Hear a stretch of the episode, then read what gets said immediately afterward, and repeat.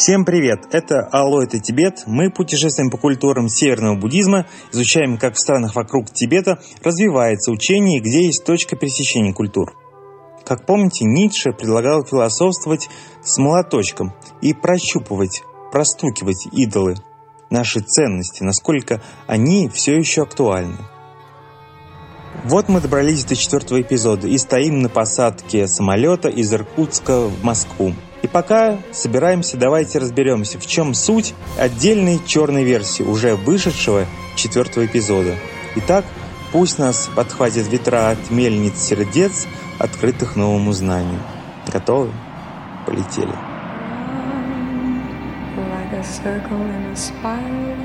Like a wheel within a wheel, never ending. Россия – страна, которая впитала в свою культуру все многообразие местных поверий и мировоззрений. Мне кажется, это роднит ее с Индией. Вы не можете говорить об этой стране, пока видели только какую-то отдельную ее часть. В Индии до сих пор часто встречаются радикальные взгляды, которые выражают мнение, что убийцы Махатмы Ганди едва ли не святые люди. Так и у нас в России. Относительно недавно соцопросы показывали, что 70% населения страны оправдывает политику Сталина. Это удивительно, но такие очевидности встречаются в этих порой невероятно близких, недавних империях. Сразу вспоминается фильм «Брат 2» Алексея Балабанова. Вы мне, гады, еще за Севастополь ответите.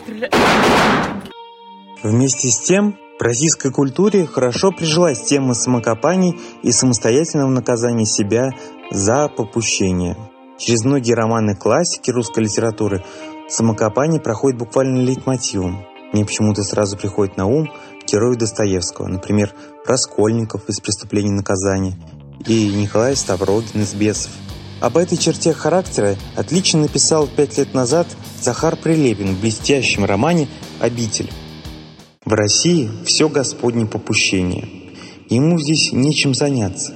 Едва он, утомленный, яростный, карающую руку вознеся, обернется к нам, вдруг сразу видит. А вот мы сами уже. Мы сами, ребра наружу, кишки на выпуск, открытый перелом уральского хребта, голова раздавлена, потому что остался от лица ползет бесчисленный гнус. Все это значит, что оказавшись в России, нельзя не коснуться темы подсознательного. Ведь логично, что мир истины, конечно, есть, но также есть и мир относительных вещей. Мы зачем-то идем на работу, читаем книги, носим одежду и так далее. И мы не говорим, что этого всего в реальности нет. Если так подумать, то все мои речи про пустоту могут показаться каким-то лукавством. Уверяю, что это не так. Просто есть истина абсолютная и относительная. И не факт, что методы относительной истины подойдут для постижения абсолютной. Скажем, в белой версии четвертого эпизода мы говорили о пути становления Бодхисаттвы существом, которое отказывается стать Буддой из любви к этому миру. Этот путь, концепция называется Пражни Парамита. Так вот, в этой концепции говорится о методах становления Бодхисаттвой. Однако в определенный момент ты отказываешься от методов и становишься движим своим опытом и интуицией. Вместе с тем, Пражня Парамита – это как раз предложение варианта, как от конкретики перейти к абстракции. Вот сейчас мы будем говорить об относительном, подсознательном в умах России. То есть все эти описываемые опыты не есть приближение к абсолютной истине, но есть опыт меня и других нерелигиозных людей понять, как применить к жизни этику буддизма вспоминается одна история из традиции дзен-буддизма. Два монаха жарким летом встретили на пути красивую девушку, которая пыталась перейти реку. Молодой монах отвел взгляд, поскольку не положено монаху прикасаться к девушке. А старый взял и помог ей. Дальше герои шли молча. Наконец молодой монах не выдержал и сказал, «Но нам же нельзя прикасаться к противоположному полу». «Вот видишь», — ответил старый, — «я помог девушке, перенес ее на другой берег и отпустил, а ты все еще несешь ее в своей голове. Буддизм алмазного пути, про который мы будем говорить, когда вернемся в Гималаи через пару выпусков, предлагает говорить именно о нашем бессознательном. Алмазный путь говорит, что выйти из цикла рождений и смертей можно в течение одной жизни, через работу со своими страстями. Скажем, мужчина не должен сторониться женщины, поскольку это часть жизни. Мы не должны откладывать освобождение других людей на какие-то иные свои рождения. Мы стремимся выйти из цикла рождений и смертей уже в этой жизни. Поэтому приверженцы алмазного пути спасения говорят, давайте лучше подумаем, как изменить свои страсти. Мы не будем их подавлять, мы будем их трансформировать. Так, в тибетском буддизме есть не только аскетическая практика, но и, например, тантрический секс. Повторюсь, работайте со своим подсознанием, черной стороной вашего «я». Обратимся к примеру из моей жизни, чтобы вы поняли, что теоретизирование на буддийские, как может показаться, экзотические темы обернулось вариациями на практике в нашей с вами жизни. Например, по возвращению из Монголии я зашел в один бар. Какая шумная музыка. Меня слышно ведь, да? Здесь, в баре, я встретился со своими приятелями и двумя молодыми девушками, которые хотели, чтобы я угостил их коктейлями. Мой мозг буквально разделился на белого и черного русского, как в старых дешевых комедиях, когда на одном плече сидит ангел, а на другом дьявол. Белый, то бишь нравственное начало, говорил «Уезжай спать», а черный подначивал «Останься и угости этих двух мадам коктейлями, что тебе стоит». Тут весело. Так и уехал, как настоящий джентльмен и вообще страстный любитель белого русского. Где-то через неделю в том же баре приятель спрашивает «И что, правда уехал?» А я «Ну да, правда. Ты сейчас, может быть, подумаешь, что после Монголии я совсем странненький стал, но сам посуди. Вот воспользуешься ты слабостью двух этих подвыпивших девушек. И они вырастут и будут от всех других мужчин ждать именно такого же отношения к себе. О чем-то подобном писал философ Ханна Аренд, называя это колониальным бумерангом. Она вообще говорила, что зло не выглядит как антагонист из Остина Пауэрса, как будто перед нами главное зло планеты. Нет, зло банально. Поэтому из-за банальности оно и зло, как получилось в истории. Страны метрополии стали экспериментировать по установлению своего порядка. В экзотических странах, например, Англия стала устанавливать контроль в Индии, который просуществовал здесь до середины 20 века. Со временем привычки относиться к окружающим перенеслись обратно, в метрополию, в их же самое общество. Вот этот феномен Хана Аренд и назвала колониальный бумеранг.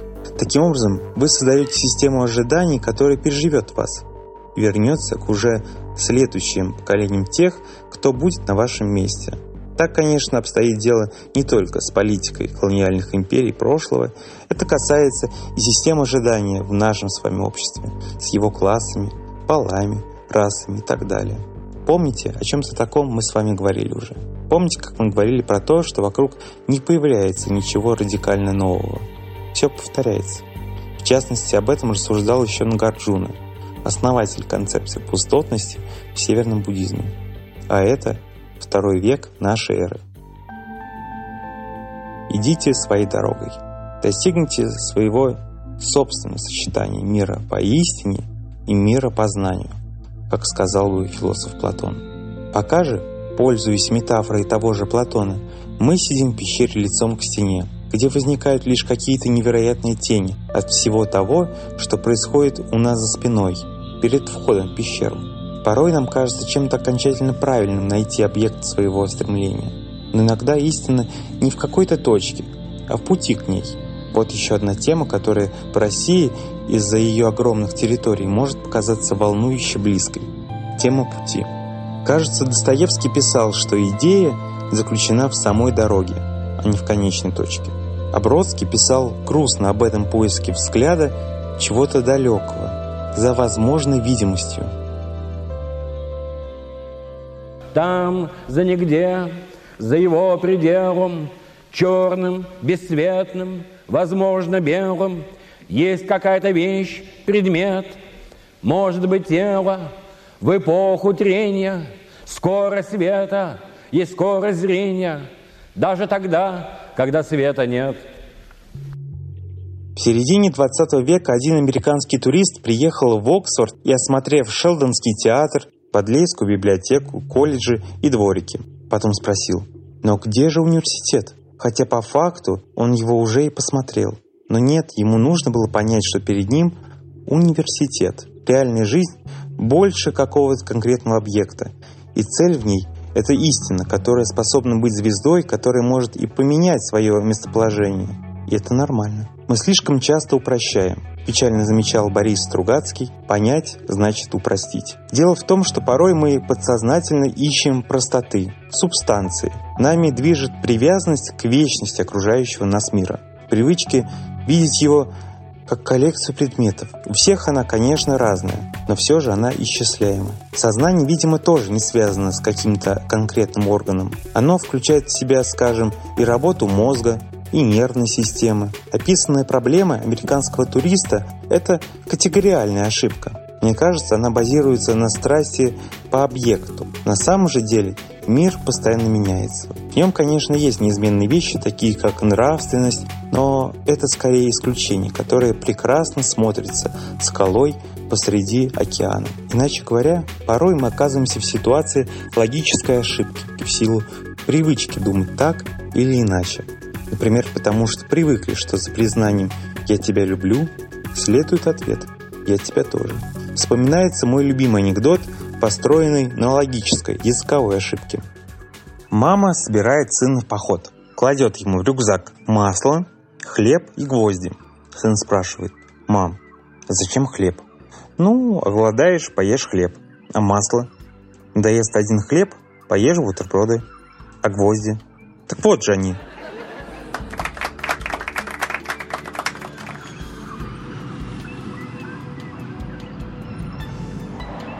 Самолет из Иркутска в Москву летит примерно 5-6 часов. Интересно, что из-за разницы в часовых поясах мы прилетаем в Москву примерно в то же время на часах, как и вылетели из Иркутска. Ваш путь занял часа полтора, хотя по факту прошло уйму времени. Теперь давайте немного подробнее разберемся с буддийской философией, если оставить в стороне религиозные верования. В следующем эпизоде мы поговорим о двух знаковых школах северного буддизма Мадхьямаки и Йога-чаре. А пока подписывайтесь на мой подкаст в Google подкастах, Яндекс Музыке, ВКонтакте и Apple подкастах. И, конечно же, продолжайте писать мне свои замечания и пожелания по развитию Алло, это Тибет. Ссылки для обратной связи я прилагаю к описанию эпизода. Всем пока! like a circle in a spiral, like a wheel within a wheel. Never ending or beginning on an ever spinning reel, like a snowball down a mountain or a carnival balloon, like a carousel that's turning, running